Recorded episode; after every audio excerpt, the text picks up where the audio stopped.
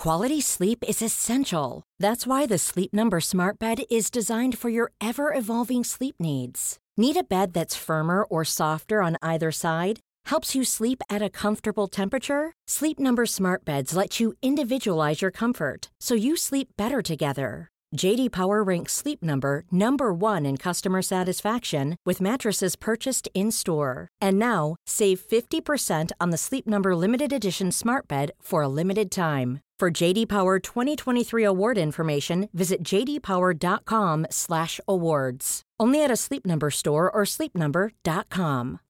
Millions of people have lost weight with personalized plans from Noom, like Evan, who can't stand salads and still lost 50 pounds. Salads, generally, for most people, are the easy button, right? For me, that wasn't an option. I never really was a salad guy. That's just not who I am. But Noom worked for me. Get your personalized plan today at Noom.com. Real Noom user compensated to provide their story. In four weeks, the typical Noom user can expect to lose one to two pounds per week. Individual results may vary. Welcome to ModPath Chat, the official podcast of modern pathology, featuring interviews with authors and experts on the latest science, technology, and developments in the field of pathology. Your host, Dr. George Netto, is the editor in chief of Modern Pathology and the chair of pathology at the University of Alabama at Birmingham. Here's Dr. Netto. Welcome to ModPath Chat. It's my pleasure today to host one of the rising junior stars in our field, Dr. David Chapel. David recently joined the Department of Pathology at Michigan as an assistant professor. Uh, Dr. Chapel will be discussing with us his multi institutional study on developing a risk stratification model for uh, low stage leiomyosarc. David conducted the study during his fellowship at the Brigham and Women Hospital. Thank you, David, for accepting my invitation and congratulations on your new position. Thank you, Dr. Netto. It's a it's a pleasure to have been invited. Yeah, I mean, I'm, i must say, uh, we're having now repeat offenders. You're so good. Uh, we got to invite you twice. So Thank I'm so you. glad to have you here again. And uh, there is a reason behind that. Uh, is uh, very prolific at this early stage. Uh, so a great example for our junior uh, people in the field uh, to uh, to pursue. So uh, we will talk about this, and before we talk in details, as usual, give us a little background, set up the stage about leiomyosarcoma of the uterus.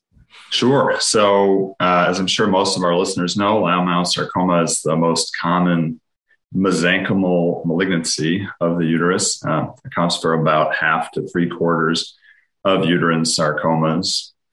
And um, interestingly, uh, about half to three quarters of uterine leiomyosarcomas actually present at stage one with uterine confined disease. Um, and of those patients who present with stage one uterine leiomyosarcoma, about half to three quarters again will will actually go on to develop a recurrence uh, despite complete removal of the tumor through hysterectomy and unfortunately, once recurrence develops, there's a high mortality.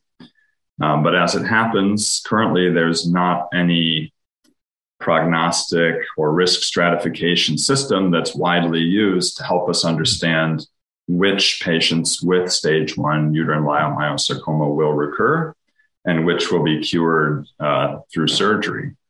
Um, so, in that context, this really is kind of the, the characteristic clinical pathologic question.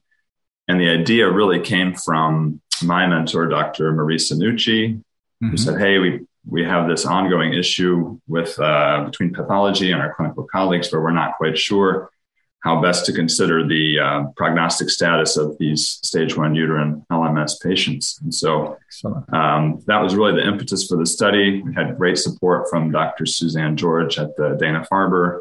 Mm-hmm. And then luckily, I was on a, a research fellowship year su- supported by the Ovarian Cancer Research Alliance and was able to take on the project. That's uh, that's wonderful. You know, as we move to subspecialization, to have opportunities and funding to extend your fellowship and and yeah. uh, and produce such impactful studies that really will uh, hopefully uh, change the way we do things. Uh, great. And uh, so so um, I'm just curious. So surgery is sounds like the mainstay of the treatment. Is adjuvant uh, therapy when they recur? I mean, what happens? Adjuvant, or okay, they wait till they recur? Do they metastasize? What is just a little? That's right. So typical the typical uh, treatment for stage one uterine leiomyosarcoma is upfront surgery and um, given that the disease in stage one tumors is uterine confined, can almost always be entirely excised through hysterectomy. Um, neoadjuvant therapy is exceptionally rare. I think looking at hundreds of cases, we had a couple patients who had gotten neoadjuvant therapy. And then, yeah, there's the patients are just observed um, over time. And when they recur, they will get systemic therapy. But upfront, systemic therapy is, is uh, uncommon. Excellent. So, uh, so tell us about the cohort and the model. Sure. So uh, this study was actually kind of the, I guess, the flagship work from a larger, more systematic effort to characterize and review almost 1,200 uterine leiomyosarcomas that had been diagnosed at the Brigham in the last 30 years since 1989. And um, as I said, we started out with this defined clinical pathologic question. And so, starting with that bolus of 1,200 uh, cases. We narrowed that down to just the stage one tumors. And then, in order to hopefully make our model as broadly applicable as possible, we only looked at uh, stage one uterine leiomyosarcs that had been either diagnosed following surgery at the Brigham or patients who had been referred to the Dana Farber and the Brigham within three months of their original diagnosis and without a recurrence. And the idea there was to try to cut down on the referral bias that I think in some larger uh, tertiary center studies can can bias the model toward more aggressive actors if you're including lots of patients who are coming with their third or fourth relapse. Mm-hmm. So we actually narrowed our cohort somewhat to try to make it more broadly applicable. Um, then we went ahead, we got those uh, cases. At that point, it was um, 186 cases. Um, we looked at all the H and E's, made sure we agreed with the diagnoses, and in uh, a number of instances, actually got additional immunohistochemical studies to confirm the LMS diagnosis. And ultimately, we ended up from the Brigham with 86 Dana Farber referral cases and 78 in house cases uh, for a total of 164 tumors from our institution. We were also lucky enough to have excellent collaborators uh, Dr. Zannoni and his colleagues from Italy, and uh, Riccardo Lastra from the University of Chicago, uh, contributing 24 and 15 cases respectively that that met our inclusion criteria. Uh, so we were able to expand this beyond just our institution and end up with a cohort of 203 tumors in total. Excellent. So it's truly multi-institutional and actually, uh, you know, across continent. That's that's great.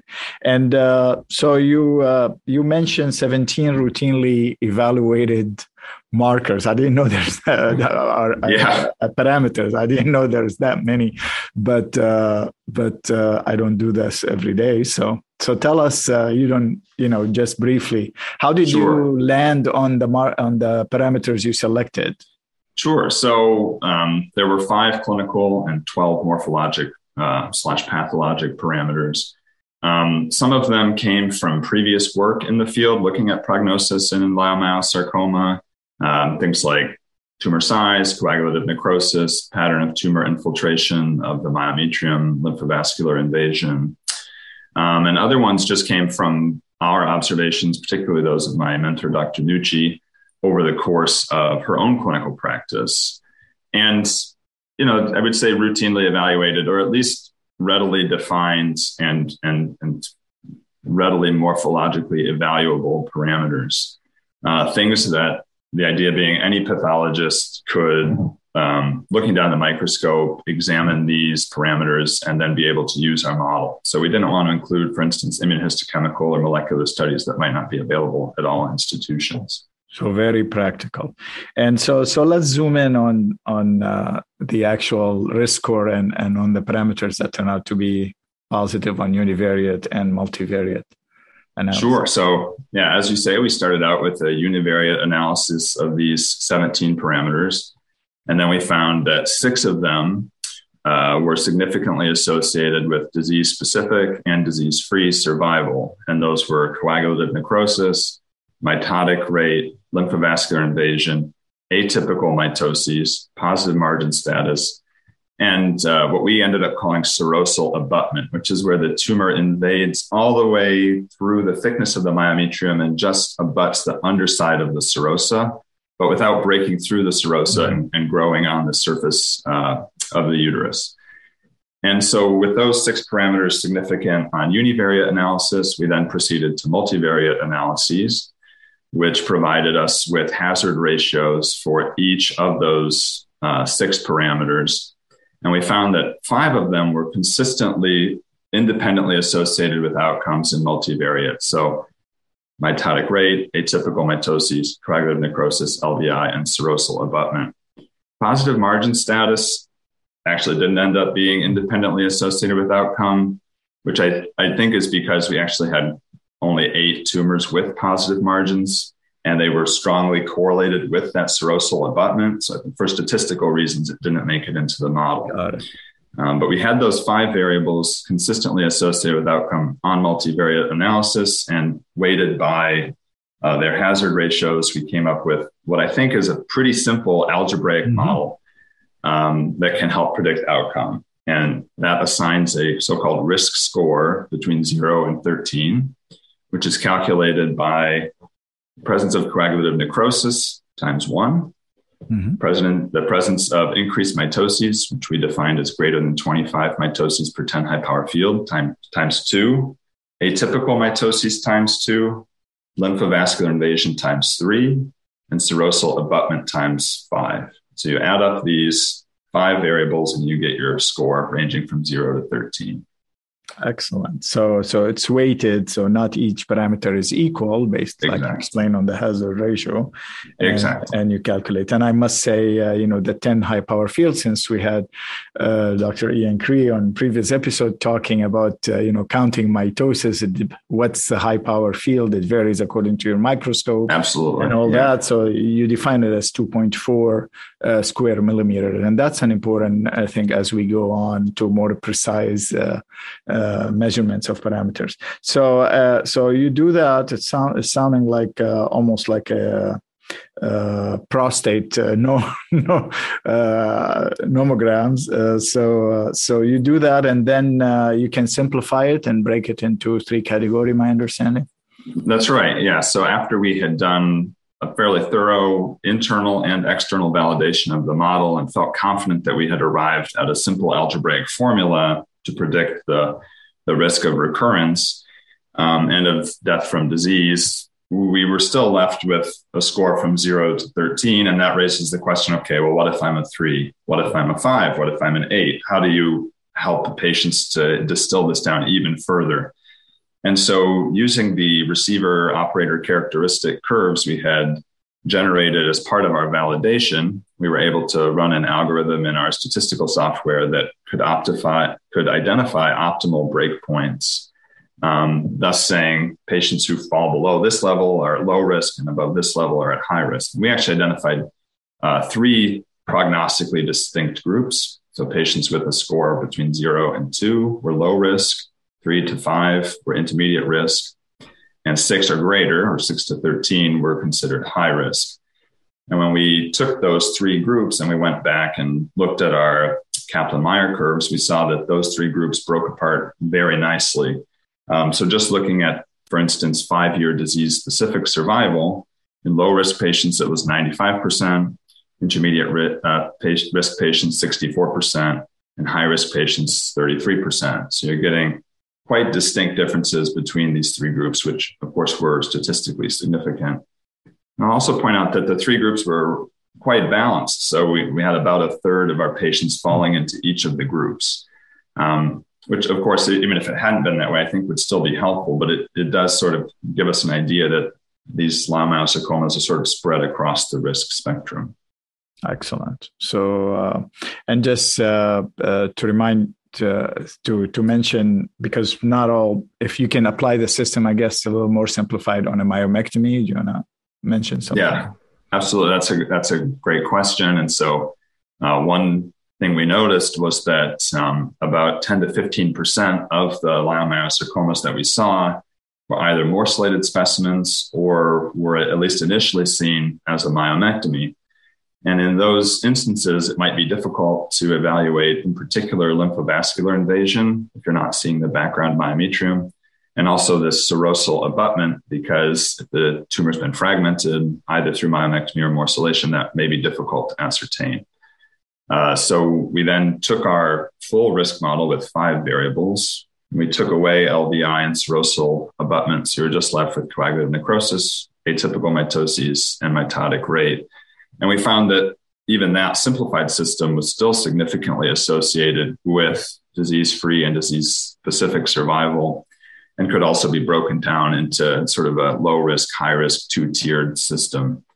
Um, of course, it statistically underperforms the full model. So, when possible, you always want to get all five parameters if you can, but it's not always possible. And in those instances, you can apply the simplified risk model and still give the, the clinician and the patient a sense of the patient's uh, risk uh, going forward. Excellent. So I guess going forward, if if people start using this, uh, hopefully uh, those falling into the high risk, maybe uh, uh either closer monitoring or or back to the treatment, maybe earlier yeah. or, or whatever. So uh, it remains to be seen. That's that this study could not address that, right? Yeah, absolutely. So in my mind, this is just the beginning of what hopefully will be a series of studies um, looking at the utility and the practical applications of this model. And yeah, absolutely, it comes back to management and patient outcomes. If a patient's high risk, should they be managed differently than a patient who's low risk? I think intuitively, you get the sense that there probably is something we could do to acknowledge from management standpoint the difference in risk. But of course, until further studies are done, it's unclear what exactly that would be. Excellent. Uh, very well done. Uh, very uh, and hopefully uh, an impactful study and uh, uh, impressive. And thank you very much for for coming again. And thank you. It's been a it's been a pleasure to have you here. Oh, the pleasure is all mine. I'm sure. Yes. Uh, so uh, uh, before uh, before we close, I want to remind the audience. I mentioned David uh, been here uh, before, but that's before we start using the video component of of the podcast. So if you like the podcast and you want to watch it, it's now broadcasted on the USCAP channel, YouTube channel. so in addition to Acast or iTunes and, and all the other platforms. So long, everyone. Thank you. Thank you. Any opinions expressed in this podcast are the speaker's own and do not represent the views of Modern Pathology, Springer Nature, UAB, or USCAP. Your ModPath Chat host and scientific director is Dr. George Netto. Producers are Christina Crow, Amber Jackson, Dr. Sarah Jang, and Dr. Catherine Ketchum. Technical direction is provided by Kaminsky Productions, music by Mitch Neubauer. Thanks to the authors, reviewers, and editors of Modern Pathology for making this podcast possible.